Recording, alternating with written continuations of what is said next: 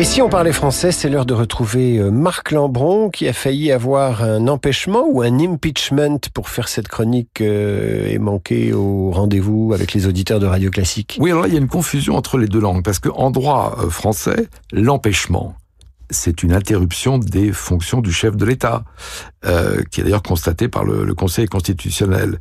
Euh, alors l'empêchement peut être provisoire, par exemple si le chef de l'État est malade, ou s'il est enlevé, ou, euh, ou définitif. Empêchement définitif s'il était euh, coupable de trahison, de démence, euh, de déchéance physique, enfin coupable, frappé de. Donc l'empêchement, c'est un faux ami de l'anglais impeachment, qui veut dire plutôt une destitution, c'est-à-dire une procédure de, mise en accusation d'un haut personnage, euh, impeachment trial, et éventuellement sa déposition. Donc, empêchement en français, c'est une interruption provisoire.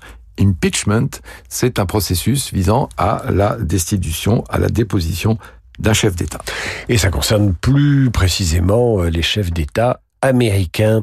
Comme on l'a vu. Marc Lambron, dire ou ne pas dire, c'est l'ouvrage dont vous tirez ces chroniques. C'est paru aux éditions Philippe Ray. Merci Marc.